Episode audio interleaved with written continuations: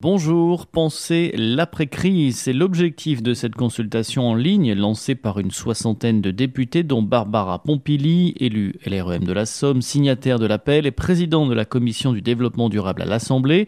Intitulée Le jour d'après, cette plateforme collaborative doit permettre aux citoyens de s'exprimer sur la France de demain.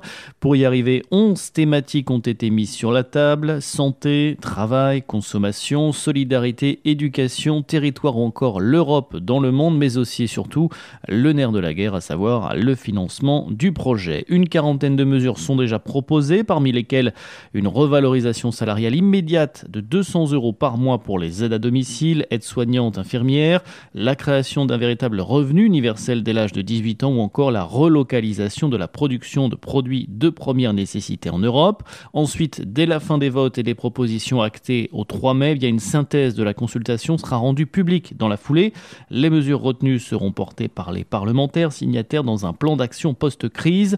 Après la catastrophe du Covid-19, rassemblons-nous pour construire ensemble un développement plus humain, plus solidaire et plus écologiste, a rappelé Bertrand Panchet, député du mouvement radical de la Meuse, également signataire de cette consultation, une plateforme qui connaît déjà un joli succès selon Mathieu Orphelin, député du Maine-et-Loire, également à l'origine du dispositif. Plus de 1600 propositions ont en effet été postées en seulement deux jours.